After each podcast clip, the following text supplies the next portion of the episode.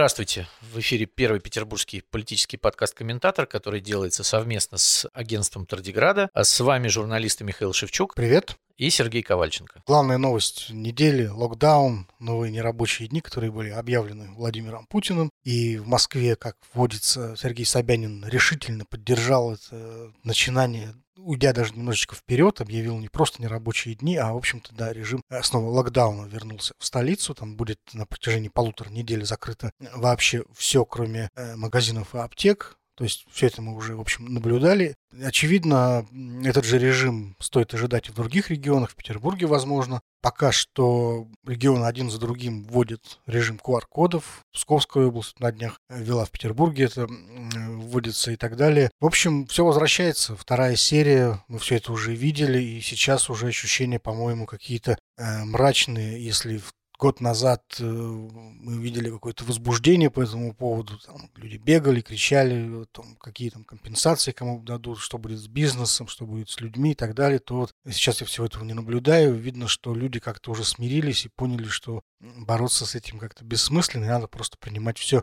как должное. Но вот вопрос. Целый год э, мы э, вакцинировались, вакцинировались, а результат как будто бы и не достигнут никакой, потому что вот э, показатели сегодняшнего дня уже больше 36 тысяч в сутки заболевших новых, больше тысячи уже смертность составила в сутки. Таких показателей не было даже тогда, когда не было никаких вакцин. А только-только вот они начинали появляться, да, и даже тогда не было таких вот э, показателей. В чем дело вообще, не понимаю. Ничего странного, потому что коронавирус распространяется, он мутирует э, разными мутациями и захватил уже практически весь мир. Да? Когда у нас была первая волна, его только-только сюда занесли. И во многих регионах э, он появлялся тогда, когда туда приезжали люди из Москвы. Ну, по большому счету, из Петербурга, где два таких э, авиационных хаба, откуда прилетают самолеты со всего мира. Они у нас летали до февраля 2020 года. Поэтому вирус распространялся постепенно, потом он распространился, появилась вакцина. Вот э, если говорить о вакцинации, конечно, последние цифры, которые я смотрел по Петербургу, это где-то примерно миллион а, восемьсот тысяч вакцинированных. Из них это в основном э, взрослое работающее население, то есть, ну, где-то примерно э, 35-36% э, от всего населения города. Если брать соседние э, там э, прилегающие территории, такие как Кудрово и Мурино, мы по ним данных особо не имеем, но все эти люди тоже живут и работают в Питере, как бы, да, если там их присоединить, то это где-то будет еще там почти миллион человек. Ну, где-то примерно из городской агломерации петербургской, ну, 30% привито. Соответственно, врачи говорят, что для достижения иммунитета коллективного нужно где-то около около там 80%. А говорили 60. Я точно помню, что вот Владимир Путин даже об этом говорил, и врачи говорили. Даже больше того, я помню, как летом э, ученые из Петербургского НИИ э, говорили, что у нас, в общем-то, уже достигнут коллективный иммунитет, уже вот 60% населения страны получили ту или иную защиту, там, или переболели, или привились. И вот выясняется сейчас, вот Татьяна Голикова говорит только 45%. Но, понимаешь, я все равно думаю, что с таким уровнем вот вакцинации цифры должны были быть меньше. Но, опять же, специалисты говорят, что 45% это вот взрослого работающего населения. То есть Татьяна Голикова слегка как бы натягивает натягивает сову на глобус для того, чтобы порадовать Владимира Путина. Это вот я слышал тоже от экспертов, что если брать э, ну, цифры от всего населения, то это будет примерно где-то около 30%. Около 30? 30-31, да. А вот 45 это, это работающее население. То есть половина работающего взрослого населения у нас практически привита. Э, все остальные очень, э, скажем так, недоверчиво относятся к вакцине. Еще вот новация этого карантина нового, не, не карантина, а этого локдауна локдауна, да, это введение QR-кодов. Я наблюдал, как вводили QR-коды в Калининградской области 8 октября резко. И я могу сказать, что вот судя по э, там заведениям в одном курортном городке, плевали. привит, привиты единицы. Нет, не, не плевали, потому что там осаждали просто официантов и кричали, и проклятия всякие были в сторону людей. Они говорили, что, ну, как бы проверка придет, и нас закроют просто нахрен, да, мы, мы не пустим. То есть там реально не пускали в заведение, и э, в заведениях сидело, ну, дай бог, там 2-3 человека. Я попал в заведение, да, у меня есть QR-код, э, я видел еще там пожилая пара из Якутии, которые приехали отдохнуть, э, и все. То есть, собственно, все остальное, то есть вот население не привито. Вот это было видно. Вот вопрос, почему? Аргументы звучали такие, ну вот то, что я слышал, почему я должна прививаться этим вашим спутником, почему мне не дают выбор, я хочу привиться Pfizer, вот если бы его завезли, я бы подумала, в основном он такие, да, и, и почему мы должны прививать, там, э, ну как бы дичи много было, и то, что вот, а мы хотим еще детей, а я знаю, что после спутника через несколько лет мы не сможем их иметь, вот, э, ну, то есть э, у людей, конечно, полный набор такого, как бы, смеси мракобесия с конспирологией. И уже, конечно, для того, чтобы привить всю остальную часть, которая стойко против, но тут нужны какие-то меры уже как бы жесткие, действительно. А не, не то, чтобы там гнать палкой на пункты, а надо просто закрывать все для непривитых.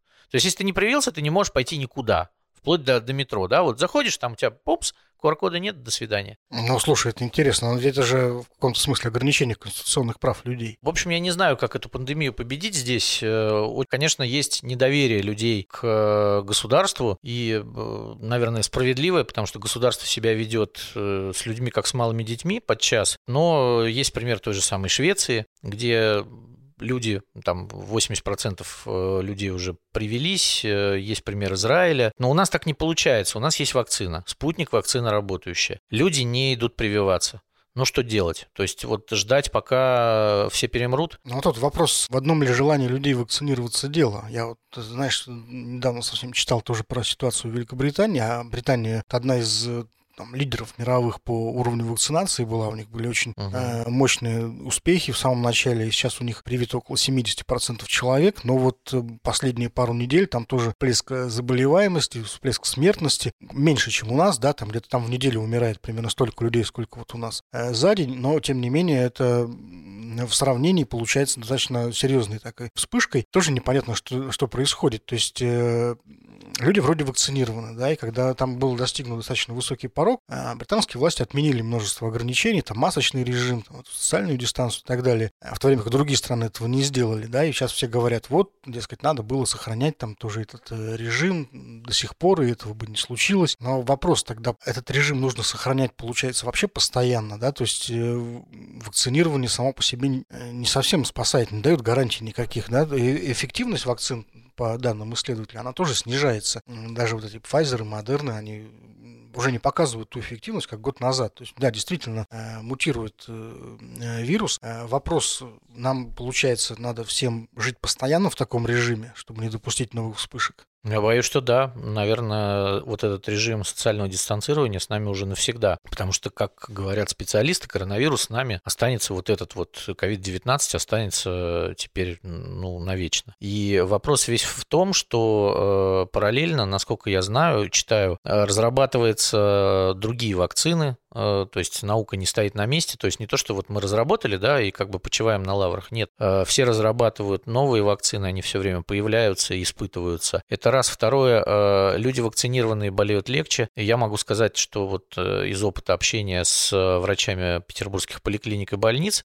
все говорят, что, ну, на там, предположим, на 98% лежащих людей в больницах примерно 2% вакцинированные, и никто из них не уходит на ИВЛ а, Поэтому, конечно, вакцина не дает гарантии того, что вы не переболеете. Она дает гарантию, что вы не умрете и переболеете легко. Э, более-менее, да, э, Поэтому как бы говорить о том, что я укололся и все, и привет, и никогда не переболею, этого не будет. Ну, понимаешь, получается, вот. что в таких условиях, да, в условиях постоянной вот мутации вируса, э, вакцинироваться тоже нужно вообще регулярно. Да. Ну, например, там раз в полгода. Да. Ну, а если мы до сих пор еще не догнали, так сказать, вот первую волну вакцинации, там, нужных показателей, а нам, по идее, э, все, даже тем людям, которые уже привились, даже вот этим 30%, о которых ты говоришь, им, по идее, сейчас уже надо все заново вакцинироваться. Да, я ревакцинировался при этом, уже. При этом лучше всего, чтобы вакцина тоже как-то модернизировалась при этом, она, чтобы адаптировалась под новые да. штаммы, штаммы. Кстати, не вполне уверен, что вот э, это происходит. По-твоему, это достижимо вообще вот такой вот режим? Слушай, ну смотри, конечно, это не очень удобно, но мне кажется, там раз в полгода... неудобно. Раз в полгода подставить плечо под укол, ну это не ну, самая хорошо. большая проблема. Но если при этом все равно сохраняется весь э, этот э, режим локдаунов и ограничений, ну, понимаешь, то в чем он, смысл? Он, он будет сохраняться ровно, ровно до той поры, пока э, не наступит, ну вот как э, в советское время, да, если сравним э, вот эти вот жесткие драконовские меры и сравним Китай, где сейчас, э, значит, эпидемия практически задушена. А сравним Соединенные Штаты Америки, где в два раза больше, точнее, по-моему, Да, больше, в два с половиной раза больше населения, чем в России. И там сейчас вспышка, там у них, значит, э, для них это ЧП, э, но у них смертность где-то 500 в день а при населении выше в два с половиной раза. У нас тысяча при ниже, да, и, и мы понимаем масштабы того, что происходит здесь, и того, что происходит там. Вот. В Америке, по-моему, 50% перешли порог вакцинации, и они говорят, что нужно больше. А советские времена, да, ну вот я был советским ребенком, нас не спрашивал вообще никто, да, нас просто прививали от всего. Пошел в школу, пошел в детский сад, значит, пошел в школу, ты как служебная собака, привит от всего, да, поэтому э, никаких вспышек эпидемии не было, да, там, и никаких антипрививочников, там кто-нибудь рот открыл бы, да, его сразу закрыли бы. Вот с такими заявлениями, как сейчас там некоторые барышни, которые засирают интернет. Э, вот. Ну, прости, вот это такой уже начинается дискуссионный момент. То есть можем ли мы допустить э,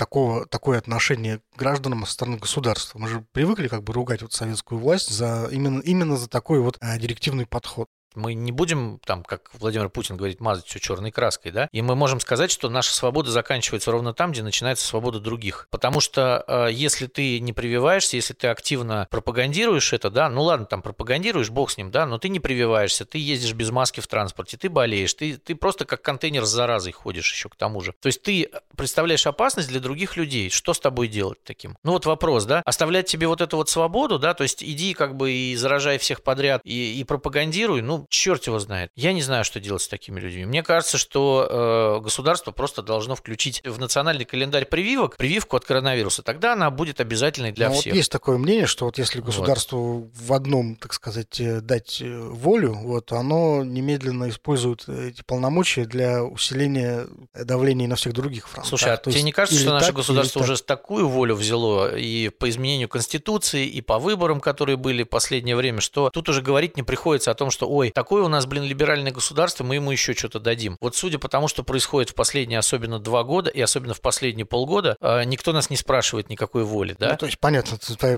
сгорел сарай, гори и хат. Так он сгорел, все уже. Давай собственно. посмотрим эту, на эту ситуацию с чуть-чуть а, большим увеличением, тоже вот интересный момент, э, волнует в последние дни в связи с, вакци... с вакцинацией, это э, большой разрыв между возможностями богатых и бедных стран в целом. Да? То есть мы сейчас обсуждаем с тобой более-менее развитые страны, там, вот Англию, США, э, но существует огромное количество стран мира, где доступ к вакцинам, в общем-то, очень слабый. Вот если там американцы могут себе позволить закупить вакцин там по три штуки там, на каждого человека, то в большинстве стран мира вакцин не хватает для того, чтобы привить даже медиков. Понимаешь, вот у нас есть огромный континент Африка, у нас есть Южная Америка, у нас есть Азия. Что вот, например, там с вакцинацией в каком-нибудь там, Пакистане или Афганистане, тем более сейчас, да, мы вообще же не можем себе представить, Юго-Восточной Азии. А, то есть э, большая часть мира, если мы говорим именно о пандемии, это же планетарного масштаба событий, сути, в общем-то, даже лишена возможности вакцинироваться. И получается, по логике, да, если продолжать эту историю, э, то западный мир, ну, так,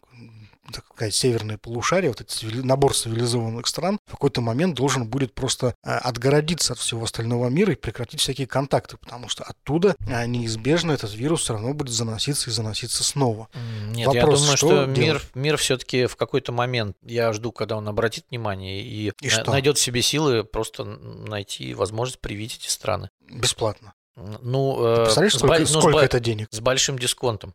Производственные мощности крупных э, фармконцернов, да, там даже если э, в той же Индии э, запустить массовое производство вакцин, да, Индия известна своими производствами дженериков, то вполне себе самое главное не пытаться на этом заработать сильно, да, вот не, не так, как Pfizer кричит, вот мы не дадим никому, да, и вот у нас лицензия как бы и, и все. А кто за это будет платить? Вот. Себесто... У вакцины есть своя себестоимость производства. Ну, оборудования, не... на котором ее производят, ну, тоже есть своя себестоимость. Ну, это, это понятно, но, значит, если мы хотим, чтобы э, мир победил пандемию, нам придется вложиться в это дело. Ну, вот ты представляешь себе вообще, какие ну, Западу деньги? придется вложиться. Ну, куда? Ну, представь, вот Афганистан, который ты упоминал, да? Значит, э, там и так проблем выше крыши. Ясно, что у них э, там товарищи, которые убегали оттуда, они разворовали все, что было. Товарищи талибы пришли, которые там торгуют героином. Денег у них не очень много, и они все пускают на продажу оружия. Но вот что делать цивилизованному миру? Миру. Но если он действительно цивилизованный в 21 веке, да, он должен как-то помочь, да, там какие-то квоты установить. Я знаю, что некоторые страны,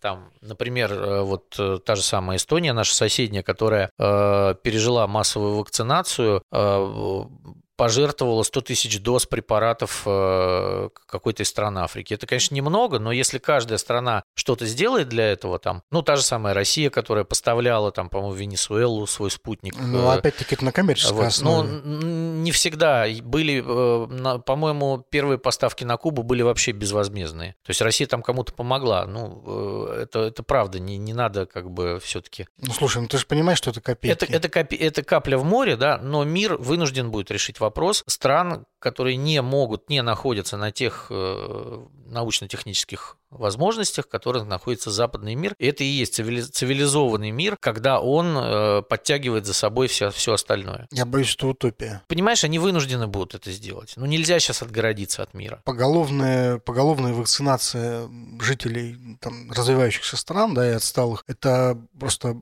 просто огромные деньги. Но им придется, и, и огромные но им придется это сделать все равно. Я не думаю. И нам тоже придется и поучаствовать. не забывай, что население вот этих стран, оно будет воспринимать вакцинацию во многом в штыки. Если даже в таких вот относительно образованных странах, как Россия или даже США, э, находится такое количество вот антиваксеров, вот, то там, понимаешь, в Азии, в Африке, я думаю, будет очень-очень сложно прививать население поголовно. Это вызовет большое количество социальных конфликтов. То есть мы, понимаешь, здесь сталкиваемся с таким клубком проблем, которые ну, человечество, наверное, на этом этапе просто еще не готово решать. Но все равно придется. Понимаешь, вот нельзя сесть просто сказать, а, ладно, они там, значит, пускай мрут, а мы э, тут э, не будем ничего делать с этим. То есть это так не решается. Вот есть любимый Владимир Владимирович ООН. Он говорит, вот прямо ООН, мы там все молимся, священная корова такая. Ну вот, может, в рамках ООН как-то пытаться решать этот вопрос. Разговаривать, договариваться. Э, э, значит, смотреть, у кого какие есть возможности по производственным мощностям. Какие, возможно, квоты для того, чтобы там э, не только себе, а поставить еще и там другим странам странам, может быть, безвозмездно эту прививку. Ну, слушай, То есть вот это надо обсуждать. Недавно совсем был отчет, да, если говорить о России, да, 95 миллионов доз вакцины Россия произвела за все время. Даже меньше, чем население самой страны. Ну, вот да. это ответ на твой вопрос. Сколько нужно производить вакцин России, хотя бы чтобы обеспечить даже вот соседние страны, не знаю, ну, массовое производство еще не сильно началось, как бы. А Мы все будем работать на лекарства, понимаешь? Да, все человечество будет работать на лекарства, вот как как, пожи, как коллективный такой пожилой человек. По-моему, в Казахстане строится завод сейчас большой по производству спутника. И, и это, это в любом вот случае для... десятилетие, я считаю. Но это я недавно, я недавно да. читал отчет вот э, там Альянса народная вакцина, да, есть такое международное сообщество, которое объединяет э, там, НКО в сфере медицины, а также правозащитные организации, они вот подсчитали, что текущими темпами вакцинации отсталым странам для того, чтобы привить все население да, поголовно, понадобится 57 лет. Понимаешь? Ну, вот так вот. Ну, что делать? Вот такая вот у нас реальность. Да, Владимир Путин как раз тут недавно, выступая на Валдайском форуме, тоже э, говорил об этом. Мы не можем обойти стороной его замечательное выступление. В частности, он говорил и про коронавирус, но он использовал, естественно, эту историю с э, вспышкой очередной пандемии для того, чтобы накинуться на Запад в очередной раз, обвинил Запад в том, что вот они э, гуманистические начала свои предали, где вот, говорит, западная гуманистическая мысль, мы все говорим о сотрудничестве, но вот мы видим, значит, у нас пандемия, а тут никто не сотрудничает, а только все э, себя защищают, своя рубашка э, ближе к телу. Ну, в общем, практически все эти слова мы уже неоднократно слышали от российского лидера. Э, в данном случае это был просто, видимо, повод, да, потому что, ну, было бы глупо, да, на фоне вот новых локдаунов, новых вспышек вот, говорить только о политике, да, он как-то вот пристегнул эту историю. Мне показалось, что речь была написана, конечно, заранее. Она изначально как-то не включала в себя эту коронавирусную повестку, но пришлось ее, так сказать, инсталлировать в речь. И вот э, Владимир Путин тоже, понимаешь, этим недоволен. Он считает, что вот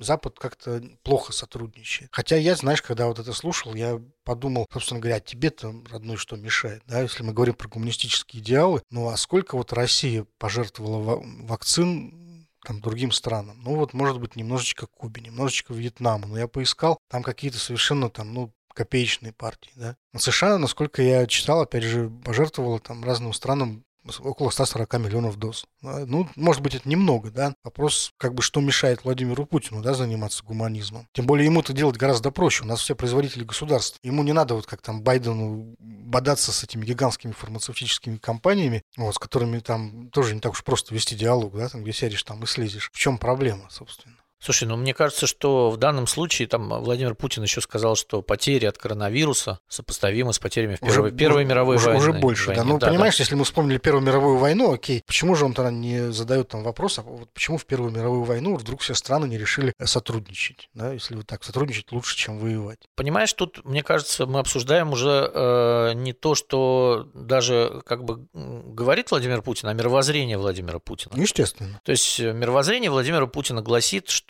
э, Россия все делает правильно, и он вчера опять об этом сказал тоже, что ему же там не только он речь, он еще, еще и вопросы задавали. Россия все делает правильно. А весь остальной мир э, ввергнут в пучину либерализма, э, хаоса, и хаоса, хаоса и какого-то там, простите, вот, вот этого девочки, мальчики, там женщины, э, в общем, права да, женщин. С историей да. все не в порядке, да, с да. гендерами все не в да. порядке, с семьей все не в порядке. Вот, в общем, да, все ужас, в порядке ужас. только в России, которая служит, по его э, мнению, э, оплотом здорового консерватизма, который в ближайшее время и станет самой превалирующей в мире идеологией. То есть вот Владимир Путин думает именно так. А вот какие-то частности, частности э, того, как Россия к этому идет, э, а как мир видит Россию при этом, а его ну, совершенно не волнует. Да? Он даже э, не обсуждает, то есть он не включает в речь свою эти темы, да, потому что они для него не существуют. То есть вот за что Запад критикует Россию? Да? Владимир Путин говорит за то, что она стала такая сильная, могущественная, и она стала отвечать, в отличие от 90-х годов. Такие частности, как вот история Россия-Украина, как э, Россия-Сирия, как вообще последнее время милитаризация э, всего и вся в России, как э, обиды России на э, внешний мир, как э, истории с тем, как ведет себя, ведут себя российские спецслужбы по отношению к другим странам. Но это все считается нормальным. А вот они, как бы, они все ненормальные. То есть мы несем новый консерватизм туда, и они должны этому подчиниться. То есть никаких переговоров со стороны России не будет. Вот вы, вы должны принять то, что Россия делает, то, какая она есть сейчас, и уважать то, что есть. И принимать, самое главное. И ни в коем случае не вмешиваться, да? Есть вот эта Ялтинско-Потсдамская система. Если вы не будете вмешиваться сюда, в наши дела, то мы не будем вмешиваться в ваши дела в Латинской Америке, там так уж и быть, а, а мы тут хозяева. Вот, собственно, что еще раз проговорил, мне кажется, Владимир Путин. Ну, видишь, как интересно. Вот я просто увидел его речь,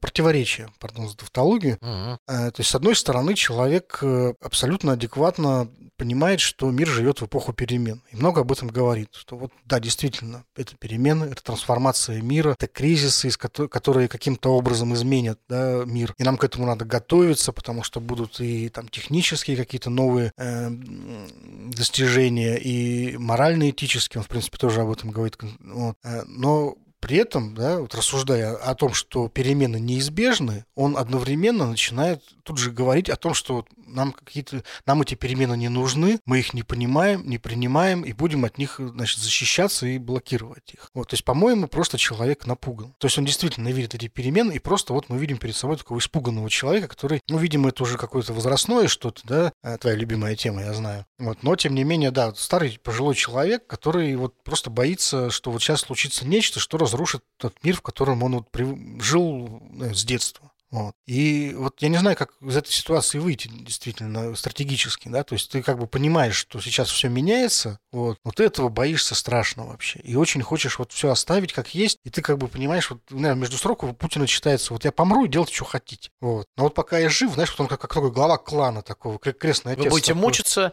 вот. делать то, что я скажу, и лучше вообще не лезьте. Да, как бы, да, да. Вот, вот, вот, вот да. пока, пока я жив, короче, не трогайте ничего, вот помру, делайте, что хотите. Вот как-то вот так я, я читаю эту всю историю. Но это похоже на правду, понимаешь, вот он еще упомянул своих родителей, которые не были догматиками, но с уважением относились к государству. И ты знаешь, вот опять же, это упоминание Второй мировой войны, что нельзя сравнивать там, да никто не сравнивает, в общем, э, Гитлера со Сталином, вот эти системы в э, плане хорошо или плохо, да, они обе плохие, по большому счету. То есть, э, что одна, что вторая была не, не лучше. И, и вот это вот, э, я, я не знаю, ты понимаешь, мне кажется, что отсутствие оппонентов, даже среди друзей, да, там в возрасте, которые могут прийти и сказать, слушай, Володя, ну, ну что-то лажа какая-то, да, ну вот э, там Маша Захарова назвала 17 сентября начало польского похода освободительным походом, ну это же фигня какая-то, ну мы же понимаем, что это никакой не освободительный поход, что был пакт, что поделили Европу, что есть секретные протоколы, которые лежат у нас. Ну зачем вот это вот? Ну это же смешно. Нет. Это, об этом говорится на полном серьезе. Оказывается, у нас теперь был освободительный поход в Польшу. Ну, вот такая класси- вот. классическая советская историография. Да, то есть вот мы меня и я, и я уже здесь, и вот и уже как бы нельзя, э, нельзя роли сравнивать. А почему нельзя их сравнивать? Э, не, ну, почему никто не, не придет, да, из друзей, как бы, да, они все такие же, что они сидят друг другу поддакивают все время. Да, Советский Союз был хорош, да, хорош, давайте выпьем за Советский Союз. И все время вот это вот камлание на Советский Союз. На здоровье. Да, да, да, да, да, да, да. И, понимаешь, я вот с удовольствием поговорил с Владимиром Путиным, да, и э, когда вот он мне бы говорил про вот это вот освободительный поход, я бы его спросил про пакт, да, там, а он, может быть, мне ответил бы что-то про ну, пакт. Ну, он сейчас в последнее время у нас активную историю изучает. Ну, как бы все-таки, наверное, не так активно, как я, я все-таки закончил истфак, да, в отличие от Владимира Путина, а он уже в старости там что-то подчитывает, то, что ему Мединский подсовывает.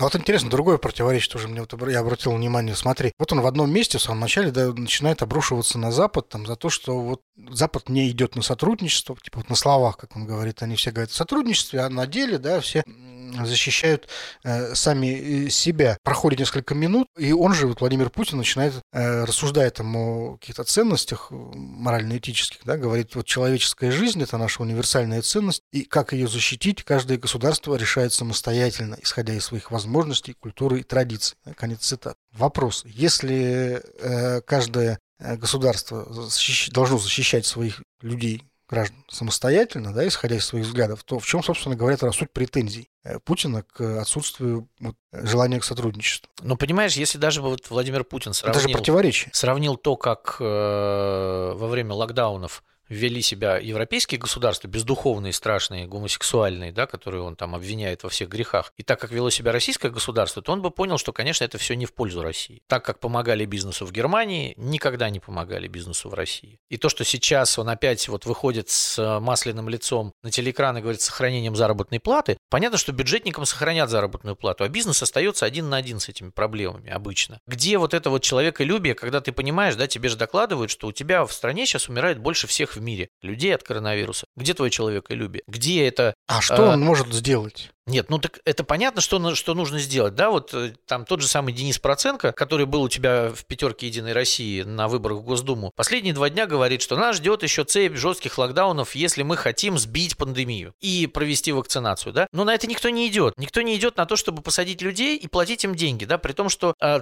рекордный рост цен на газ, ну, рекордный мы... рост цен на нефть, значит, я смотрел, по-моему, вчера у нас резервы Центробанка уже, по-моему, 650 миллиардов долларов, то есть у нас лежит в кубышке 650 миллиардов долларов, которые просто там красиво лежат. И, э, и потом вот э, опять же, про человеколюбие. Смотрел тут заседание бюджетного комитета Госдумы, когда э, депутат Оксана Дмитриева спрашивала у э, сотрудников Министерства труда и соцзащиты, что, ребята, а у нас сокращение пенсионеров в этом году на 650 тысяч человек, то есть назначенных пенсий людям. Uh-huh, uh-huh. И она говорит, а, значит, э, при этом э, всего 150 тысяч из них это люди, которым э, не назначили пенсии, потому что был повышен пенсионный возраст из-за пенсионной реформы. А куда дел- делалось еще полмиллиона людей? И сидит вот этот чиновник, да, и такой, оп, и, и ничего не может ответить. Вот оно где человеколюбие, да. И они говорят, ну, мы подготовим справку, э, и вообще, и вообще, почему вы так разговариваете, сказал он, да. То, то есть вот они отвыкли совершенно, да, от таких конкретных вопросов. То есть куда полмиллиона людей делось? При том, что официальная статистика на стоп-коронавирус совсем не такая, да. И ты выходишь и абсолютно лицемерно начинаешь говорить о человеколюбии, учить европейцев любить родину и людей, про девочек и мальчиков, про женщин. Это так классно, когда у тебя народ вот этого всего не знает, потому потому что он смотрит телек и знает про бездуховный Запад. То есть ты абсолютно уверен, что никто ничего не знает. Вот мы такие с тобой тут сидим, как бы, да, там что-то подчитываем где-то, интересуемся чем-то в интернете, ну еще, может быть, там миллион человек в стране таких, как мы. А все остальные-то, они живут в, святом ведении, что Россия это прям вот самое духовное, э, скрипоносное ну, и все такое. классика, да? Ничего Да-да-да, абсолютно верно. Ничего, ни, ничего здесь нет, веч... ни, ничего нового под луной. То есть Владимир Путин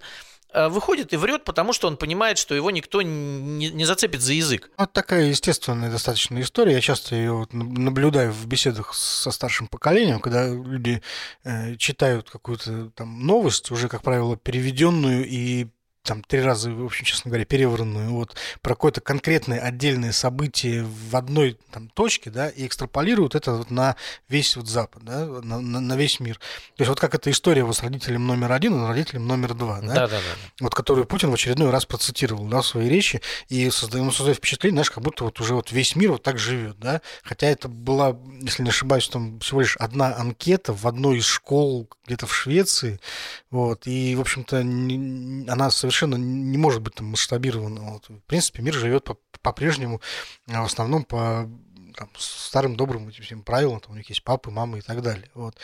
Ну вот, понимаешь, да, какая-то вот одна вещь там выдергивается из контекста, ты помнишь, как вот... Раздувается до масштабов всего это, мира это как вот, ты да. помнишь историю с этой, с Марией Захаровой, той же самой, которая как-то раз э, там рассказала публично, причем там еще хвасталась этим, что вот она там нашла историю, вот, э, а, что на Западе вот э, учат там детей гомосексуализму, угу. вот, и выдернула там какую-то э, постановку там э, в каком-то шотландском захолустье, захолустье, да, там 22,5 человека на нее пришло, и вот там какой-то, какая-то, значит, активистка, да, вот она решила там поставить такую сцену, значит, вот, э, и вот это все, понимаешь, вот выдергивается, да, и, и делается вид, как будто это вообще вот общепринятая практика. То есть это та самая Мария Захарова, вот перебей меня, если я не прав, которая э, выходила замуж в Нью-Йорке в Центральном парке и делала там довольно откровенную фотосессию.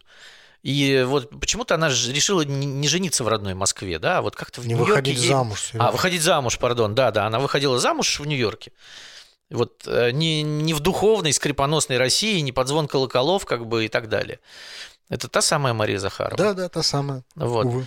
Да, увы, увы, та самая Мария, да, вот э, та самая Татьяна.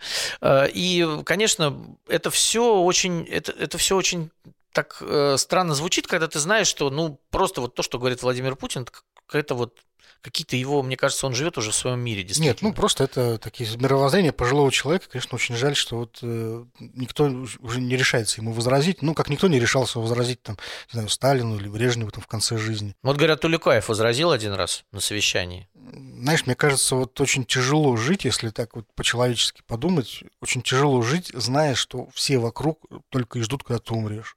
Ну, блин, ну ты же сам все это делаешь, да? У тебя уже была возможность вырастить преемника, да? Там тот же самый несчастный, нами тысячу раз обсуждаемый Дмитрий Медведев, которого сейчас просто втоптали в, в такое, как бы, да, он там вынужден нести всякую чушь постоянно. Но он же мог быть нормальным преемником. И Владимир Путин, кстати, жил бы себе уже на пенсии при нем и спокойно совершенно, никто бы его не тронул. Да, там тот же самый Сергей Иванов, как бы, да, но, но все возможные преемники, они уже вытоптаны просто. То есть Владимир Путин сам вытоптал вокруг себя вот эту э, выжженную землю и удивляется, что, ну, как бы приходится уже буквально вот, не знаю, до лафета доходить. То есть прям править, менять конституцию и понимать, что да, вот я уже, ну, Кроме меня уже никого. Да. Не только Владимир Путин вытаптывает все вокруг себя. Э, очень странную инициативу проявила недавно партия «Яблоко», да, точнее ее политический комитет, э, выпустив э, заявление о, ну, так коротко говоря, чистке рядов от сторонников Навального. Да? То есть они выпустили такую телегу, э, в которой перечислялись разного рода заявления по поводу там, умного голосования и прочего. Ну, главным образом там умное голосование, в общем-то, я так понимаю, стало э, триггером так сказать, э, возмущения, да, вот он индуцировал, как пишет Григорий Явлинский, умное голосование – это голосование за Э, партии парламентского меньшинства, КПРФ, ЛДПР, Справедливую Россию, которые, как мы все знаем, являются такими же точно подразделениями там, администрации президента, как Единая Россия. В общем и целом, по сути дела, как он говорит, да, Алексей Навальный предлагает нам голосовать за прокремлевские партии, а значит, это не как несовместимо с членством в Яблоке, и, в общем-то, пора уже таким образом людям определиться, определиться, да, то есть или вы вот э, разделяете набор ценностей, принятый в Яблоке, или вы разделяете набор ценностей вот, сторонников Алексея Навального. Ну, я знаю, что э, часть яблочников немедленно, как принято в этой партии, там выступил с открытым письмом, с несогласием, это часто так бывает. Но вот вопрос, кто здесь может быть прав в этой ситуации, ты как считаешь? Слушай, ну мне кажется, тут о правоте говорить странно, потому что Григорий Явлинский э, в течение всей избирательной кампании практически оттаптывался на Навальном, который сидит в тюрьме. Но он ведь, и... Навальный да. его конкурент политический. Да, да. Вот. и при этом, при этом, как бы, если э, даже, по-моему, Геннадий Зюганов несколько раз говорил, что вот мы не хотим давать оценок, потому что человек в тюрьме сидит, да, вот пускай выйдет из тюрьмы, тогда подискутируем. То вот Явлинского ничего не смущало, то, что Навальный сидит, как бы, и он совершенно спокойно его гвоздил, костерил и всяко разно говорил, понимая, что Навальный как бы быстро ответить не может и вряд ли будет отвечать. Э, поэтому здесь, мне кажется, вот я думал все над этой историей, вот этого политкомитета, который был эм, в закрытом режиме. А, и, как говорят коллеги, они очень хотели после этого дозвониться до Бориса Вишневского, который обычно сам звонит в петербургские редакции для того, чтобы что-то прокомментировать оперативно. Вот, и не могли до него дозвониться аж два дня а, после вот этого замечательного собрания. А, тут вопрос следующий. Яблоко триумфально просто провалилось. Э, оно провалилось, там 1,3% получило на этих выборах. Ну, понятно, что рисовали, отнимали, но с другой стороны, как бы, э, если бы слишком много получали, да, там одно дело отрезать от э, там 3%, а другое дело отрезать от 15, предположим, или от 10. Вот, то есть яблоко провалилось. Э, и во многом стараниями, конечно, Григория Явлинского, который призывал не голосовать сторонников Навального за яблоко. Э, и после того, как э, увидели, видимо, списки на умное голосование за неделю до выборов, тоже очень сильно обиделись. И вот эта история, мне кажется, что как бы Явлинский пытается спасти партию. Партия... И разве можем мы его за это осуждать? Нет, мы не, не, нет, я просто говорю, э, вот как, как мне это видится. Яблоко а, потеряло федеральное финансирование. Оно получило меньше 3%. На это федеральное финансирование оно содержало раньше московский офис э, с сотрудниками и несколько офисов по стране. Значит, оно эти деньги потеряло. Больших спонсоров у партии нет. Да, они когда-то были в 90-е, коммерческие спонсоры, когда еще была политическая вольница. Сейчас, понятное дело, что спонсоры выдаются по команде. Вот. А для того, чтобы тебе выдали этого спонсора, и ты сохранил этот московский офис хотя бы со своими этими товарищами, которые там сидят, и хотя бы сохранилось, видимо, что я, видимо, что яблоко существует, нужно в очередной раз присягнуть на верность и показать, э, вот вы, сказать там, Сергей Владимирович, я вот да, вот я до сих пор так да, думаю, да, и мы совершенно не собираемся делать никакой ревизии из того, что мы э, наделали ошибок на выборах, там, да, мы не считаем это ошибками, мы все делали правильно, и мы еще раз пнем Навального. Вот, выдайте нам, пожалуйста, спонсора, который будет содержать наш партийный офис в центре Москвы. Это с одной стороны. Вот. Вот, мне кажется, в этом и состоит э, вся трагедия нынешней российской политики и во многом журналистики даже, да, потому что многие издания существуют для того, чтобы существовать, и многие партии существуют только для того, чтобы существовать, а не делать что-то. То есть давайте сохраним яблоко, а для чего мы его такое будем сохранять? Слушай, ну вот я бы с тобой немножечко поспорил, хотя я сам не яблочник, да, я там много с чем не согласен, но тем не менее я, я считаю, что яблоко это все-таки партия, которая действительно обладает определенным набором установок да, политических, и этот набор уникален в России. Вот, например, э, то же самое там, несогласие с присоединением Крыма. Вот Яблоко, как ни крути, это единственная вообще политическая партия, которая официально заявляет о том, что да, мы с этим не согласны. И они Э, собирают вокруг себя людей, которые там, думают точно так же, да, которые этим, с этими установками всеми согласны. А, размывать партию за счет людей, которые думают не так, понимаешь, это, в общем-то, действительно для партии самоубийство. То есть, или, ну, или как минимум какой-то там резкий разворот очень сильный. Такое бывает, да, в истории, когда партии разворачиваются, но все-таки это всегда Э, такая болезненная история. Вот. То есть представь себе, вот Навальный, да, он неоднократно да, публично подтверждал, что, в общем-то, поддерживает присоединение Крыма. И вот, допустим, его сторонники начинают там, входить в яблоко, голосовать за яблоко. Ну, естественным путем они рано или поздно становятся руководителями. Это разворот просто, понимаешь?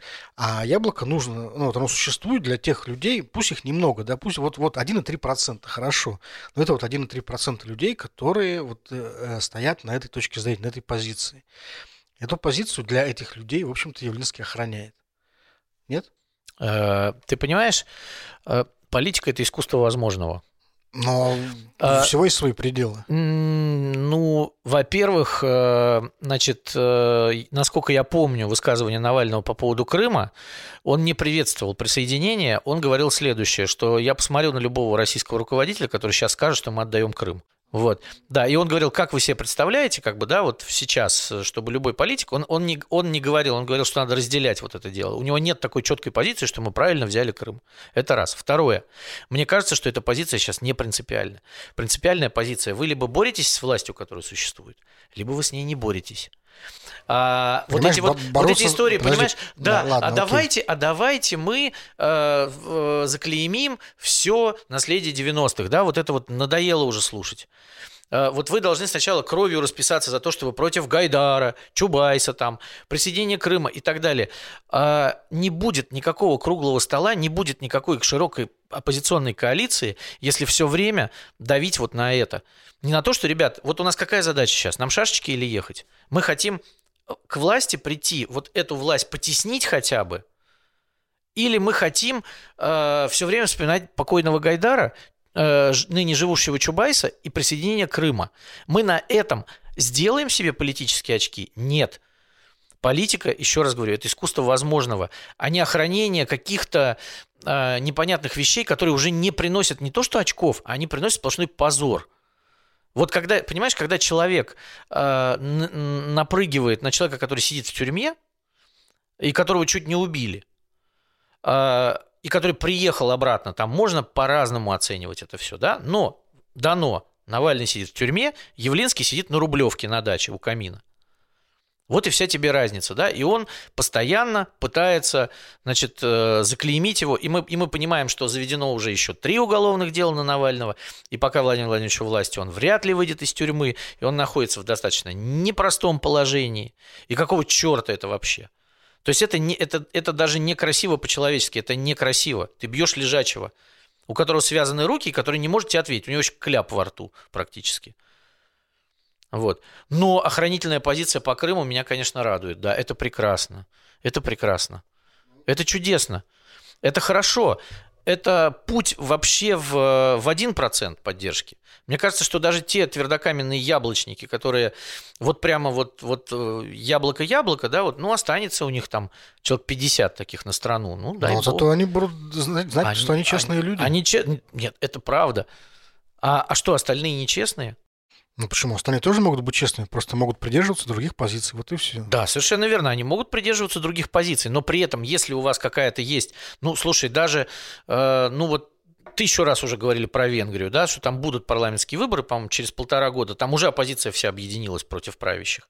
При том, что они все уже переругались давно и все друг друга ненавидят. Но перед лицом проблемы, да, оставляем мы Орбана или сносим его, ну, сносим. Ну, видишь, в России а у нас так не, а у нас так в не России бывает. Так в России не стоит они на, вопрос. Да, они на этих ну, выборах... Не стоит в России так Не стоит, вопрос. совершенно верно, не стоит. Они просто все хотят быть депутатами. Они все хотят финансирования федерального. Они хотят все присутствовать в повестке. Давай, вот скажи мне, пожалуйста, вот из российских партий, вот ты говоришь про партии, да, венгерские, но ты, но ты говоришь все-таки про партии, которые, блин, объединяются для того, чтобы участвовать в выборах и снести президента, а правильно? Я хочу спросить, есть ли у нас партии? Есть ли у нас партии, скажи мне, какие российские партии выступают за то, чтобы снести Владимира Путина? Никакие. Кроме яблока. Нет, подожди, подожди. А, и то там сказано, что только законным путем. Поменять действующую власть законным путем. Но выбор это законный путь. А, пардон, Яблоко видела, какие были выборы? Особенно последние. Это вообще похоже на выборы, то, что было? Как ты думаешь? Ну, нет, конечно. Ну вот. Ну как, ну, ну в, так, в такой ситуации говорить, что мы будем идти по законным путем, да, когда вам уже понаписали таких законов, да, мы с тобой обсуждали это еще летом 2020 года. Помнишь, когда Дума принимала чохом, пока был локдаун, они в один день приняли несколько законов, которые осложняли жизнь всем на выборах, да. И если раньше там дискуссии были бы какие-то, еще что-то, нет, в трех чтениях маханули за один день. И все. Ну какие тут законы? А поправки в Конституцию чудесные, с голосованием на пеньках. Да даже не на пеньках, да, там то, что я в Ленобласти наблюдал, у помоечки сидела девушка с бюллетенем. Но это какие выборы, Миша? Но не будет уже ничего этими выборами решаться. Давайте договоримся до этого, да, но не будет такими выборами ничего решаться. Либо все сидят тихо, на попе ровно, и терпят Владимира Путина, он продолжает дальше нас учить, как любить родину, клеймить Запад и так далее. Ну, да? вот видишь, это, конечно, печально, что вот у нас э, в России, знаешь, главный политический вопрос свелся уже не к тому, э, кого поддерживать на выборы, а к тому, э, нужно ли выборам вообще существовать. Это, честно говоря, такая, такая примитив, примитивизация политики, это очень печально. Вот мы, находимся, печально. Мы, мы находимся сейчас, вот из того, что я понимаю, заката франкистской Испании.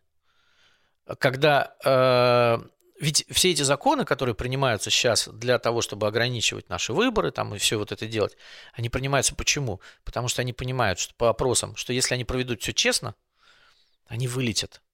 Если они зарегистрируют оппозиционных кандидатов, они победят. Поэтому вычищено пространство, вычищены кандидаты, а дальше, ребята, выбирайте. Ой, не выбрали? Ну, накидали как бы. Вот. Ну, раз уж мы заговорили о мрачных прогнозах, вот э, прочитал на прошлой неделе прогноз юриста из группы Агора Павла Чикова. Он тут э, тоже рисует все достаточно черными красками, как выражается Владимир Путин, и считает, что ситуация в ближайшие годы будет развиваться еще более быстро, жестко и радикально. Да? То есть он считает, что будет все больше сфер, которых будет запрещаться говорить публично. Просто будет прекращаться так или иначе доступ к информации там, о работе э, силовиков и так далее, а, там, работе, о там, ситуации в армии, вот, о ситуации в исправительных учреждениях. Конечно, он также довольно пессимистично отзывается там, о перспективах свободных медиа, СМИ, считает, что уже в скором времени там, альтернативная точка зрения будет представлена только в СМИ, которые находится за границей даже физически. И, конечно, он там, считает, что глобальные интернет-сервисы тоже уйдут из страны так или иначе, прекратятся работы там и Facebook, и всяких Инстаграмов и так далее. В общем, ну, то есть такое вот окукливание он совершенно предсказывает, такой вот в северокорейском духе. Вопрос, не слишком ли человек сгущает краски.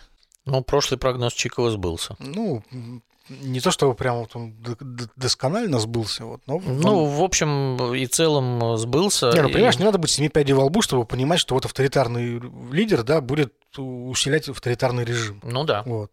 Вопрос там, до, до какой степени он может дойти, да, и успеет дойти, скажем так. Вот. Допустим, те же самые интернет-сервисы, вот я, мне кажется, это такой дискуссионный вопрос. Я не совсем уверен, что... Что Facebook и Google уйдут. Да, абсолютно не уверен, что до этого дойдут. Я скорее считаю, что э, все-таки Российская Федерация договорится с ними, вот, потому что, понимаешь, деньги есть деньги. Мы видели уже, как вот даже перед выборами, да, они немножечко прогибались уже под Роскомнадзор. И вот сейчас, когда Путин вот такой уверенностью на, этой, вот, на Валдайском форуме рассуждал как раз о том, что у интернет-гигантов ничего не получается, они не могут заменить собой э, государство и вынуждены все равно как-то там подчиняться да, правилам, она, это, скорее всего, говорит о том, что э, где-то прошли, видимо, какие-то переговоры, да, которых мы ничего не знаем. И в общем и целом, ну, у Путина, скажем так, есть основания полагать, что э, по-настоящему проблем ему доставлять вот эти все ребята не будут. Но при этом э, мы видим, что э, периодически появляется новость о том, что Google и Facebook э, получают штрафы, и судебные приставы уже приходят за там, э, суммами кратными в десятки миллионов рублей. Вот, э, договоренности договоренностями, но мне кажется, что вопрос о 2024 году будет ключевым вот сейчас, после того, как избрали эту Госдуму, э, ключевой вопрос, э, как э, спокойно, без скандалов и протестов в крупных городах пролонгировать Владимира Путина еще на 6 лет вперед. Потому что экватор пройден, в марте будет уже два года до следующих выборов, Владимиру Путину все чаще будут задавать вопросы эти, элиты будут тревожно посматривать на сторону, поэтому Владимир Путин будет нервничать. Ну, э, и самое главное, что, мне кажется, те люди, которые сейчас, э, в общем, э, держат руку на пульсе российской власти во всех регионах практически на Лубянской площади, они будут склонны к таким достаточно радикальным мерам в отношении западных интернет-гигантов в том числе, потому что, ну вот в Москве мы сейчас видим технология распознавания лиц уже работает, да, уже там в метро можно зайти, камеры везде. А, они смотрят на китайский опыт э, там того же самого вот этого Сяньцзянь-Юйгурского округа. И я так понимаю, что они находят его удачным.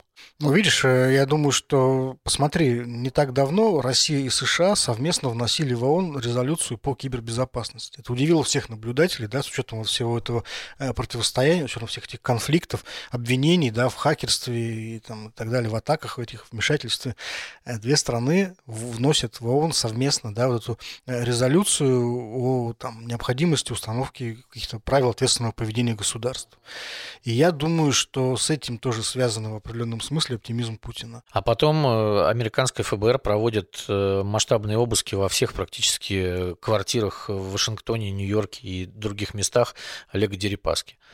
Вот. И говорит, что это, эти обыски проходят по делу о нарушении санкций Америки. Ну, подожди, Дерипаска это одно, а интернет совсем другое. Нет, Дерипаска это не одно, это, это один из кошельков российского государства.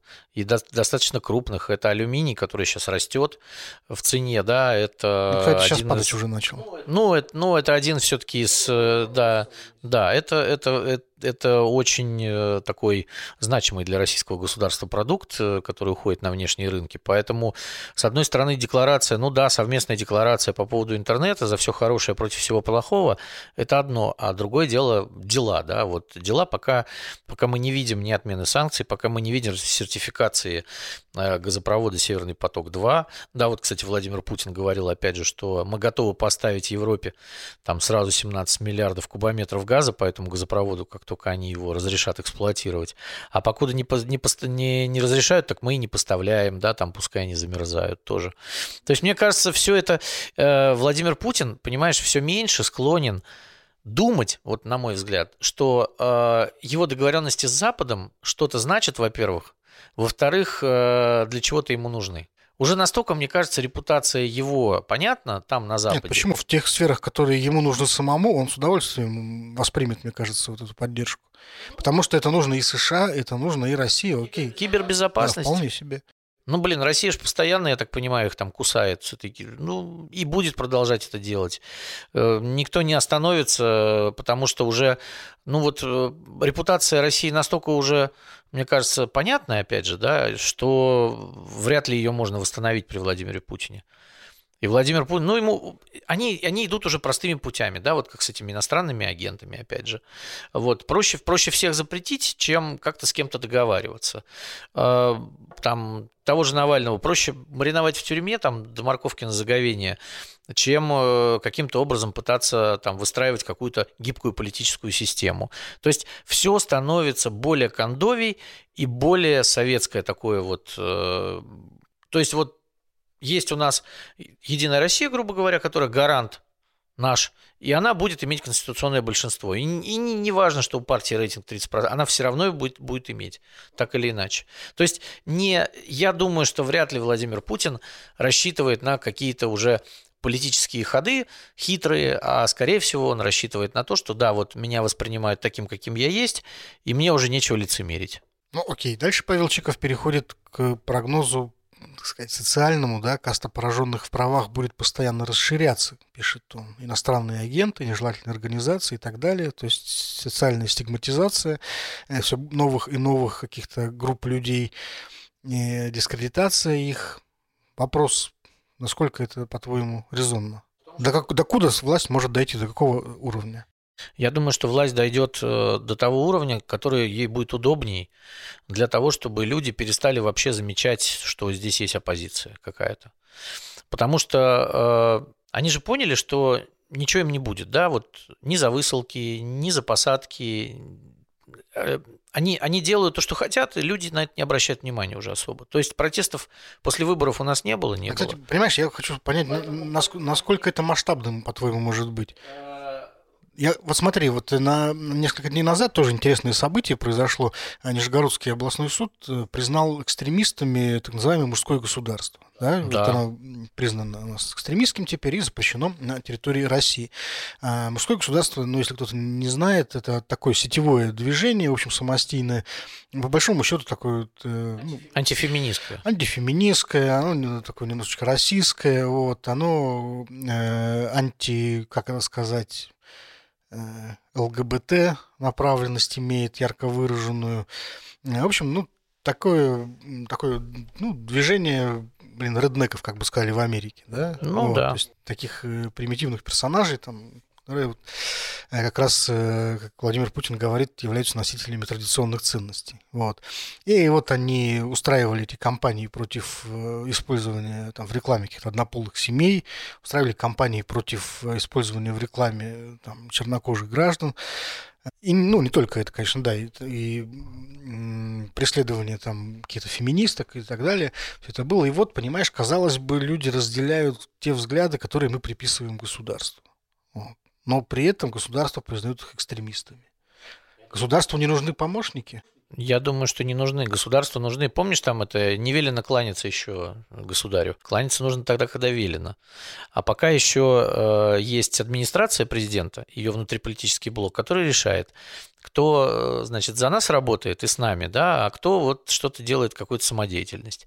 Самодеятельность не будет приветствоваться никогда. Никакого. Никакого, никакого. Даже если вы, вот вы, вот э, если вы не с нами, как бы, а сами по себе, то вы точно так же получите да, по ты голове, знаешь, даже если остальные. вы не сами по себе, это все равно, мне кажется, работает. Потому что я, я вспоминаю, помнишь, вот э, была такая эпоха массовых молодежных движений. Да, они были совершенно лояльны, они были совершенно провластны, они совершенно контролировались людьми, которые непосредственно находились во власти, но в какой-то момент они тоже оказались вдруг не нужны, просто вот, были распущены. Хотя вот казалось бы, да. Перестали быть нужными. Так а кто вообще, а кто вообще нужен Кремлю вот сейчас? Вот, вот ему эта вот народная какая-то поддержка нужна? или нет? Слушай, а очень странно. Э, мы все пытаемся нащупать какую-то идеологию у Кремля, а ее ведь по большому счету. А ее нет, потому что вот э, понимаешь, национализм вот э, такого государства такого рода авторитарного, он же, в общем, такой немножечко мафиозный. Не в том смысле, что я хочу сказать, что вот они там, ну, что это организованная преступность, а по,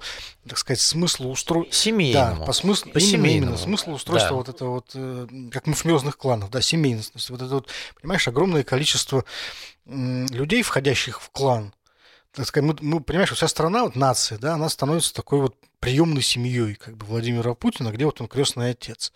И смысл национализма здесь не в том, чтобы как-то при, принизить чужие народы. Здесь он, кстати, совершенно правильно, формально говорит, да, а в том, чтобы выдавить из этой нации всех, кто к семье не принадлежит.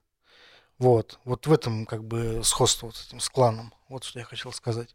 Да, конечно. То есть есть вот эта вот сцепка, есть свои люди. Э, он же всегда тоже приводит примеры, да. Вот мои знакомые мне сказали, там, мои друзья мне, значит, э, э, если это, если это эксперт, то он должен быть своим, которому доверяют. То есть доверие, да, да, да, доверие и верность – это самая главная история. А здесь какие-то люди, мне кажется, вот, э, ну, не наши, да, не мы их э, организовали, они там как-то самостийно что-то сделали, э, и на них жалуются люди, опять же, там. А ты, как, как, как тебе такая версия, вот уже я встречал в интернете, о том, что э, эта вся история, там, ну, как, в принципе, многие там общественные какие-то начинания, то с самого начала была нашпигована разными рода провокаторами, да, государственными агентами. Как только вот государство через этих вот агентов убедилось в том, что у мужского государства есть какой-то потенциал для каких-то акций прямого действия, э, оно немедленно его и прихлопнуло. Скорее всего, так. Так и есть, да, потому что, видимо, здесь все-таки, ну, как бы, если не, не будем оценивать, да, вот, но здесь есть какая-то идеологема, да, вот мужского, это крайне правая история, да, вот эти вот реднеки, то есть вот мы, мы такие, а вот они не такие. Мы будем их бить. Да, и мы будем их бить, потому что они не такие. Вот опять же, цен, а, а здесь-то отсутствие ценностей.